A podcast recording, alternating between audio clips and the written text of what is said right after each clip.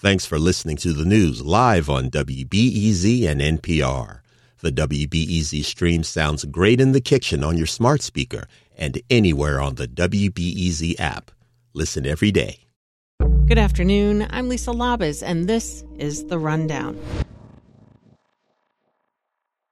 Legislation meant to get guns out of the hands of domestic abusers has stalled in Springfield. The bill would have required guns to be taken from people who have been served with emergency orders of protection. It did pass the Illinois House, but won't be called for a vote in the Senate during this week's veto session. The Chicago Sun-Times' Sophie Sherry says this means it will be at least four months before it can come up for a vote again. We've seen an increase in domestic violence homicides over the recent years, and in those months that we wait, um, advocates worry that more people could fall victim to domestic violence homicides here in the state. Activists and some lawmakers had been hopeful the legislation would pass this session. It was spurred by the July murder of Karina Gonzalez and her 15 year old daughter. Gonzalez was shot to death in her home in Chicago's Little Village neighborhood. She was allegedly shot by her husband despite having an order of protection. In January, the Chicago Metropolitan Agency for Planning will deliver a plan to Illinois lawmakers to address a looming budget shortfall that could cripple public transportation.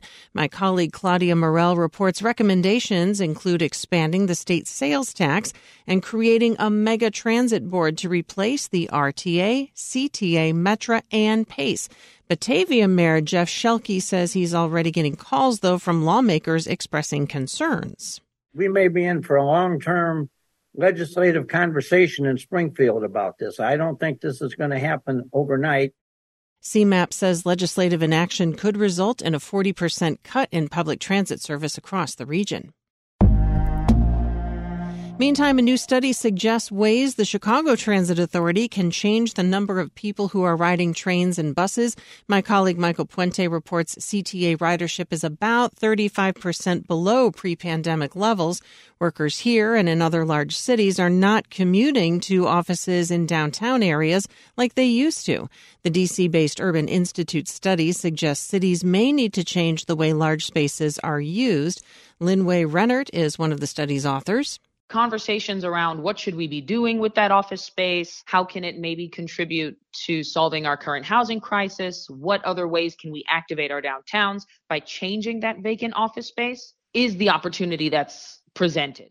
The study shows CTA stations near Grant and Millennium Parks have seen increases in riders more than other stops.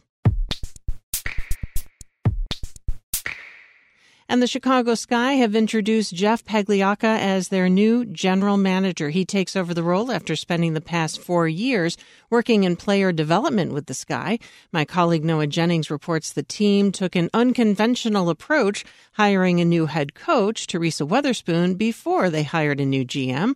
But Pagliocca says he's developing a good relationship with Weatherspoon. I can tell you that the compatibility is in a very very good place. Um, I'm thrilled to be working with Teresa, and we we've already got a lot of good conversations that we're going to move forwards with. Pagliocca says he will collaborate with Weatherspoon and team CEO Adam Fox on roster decisions.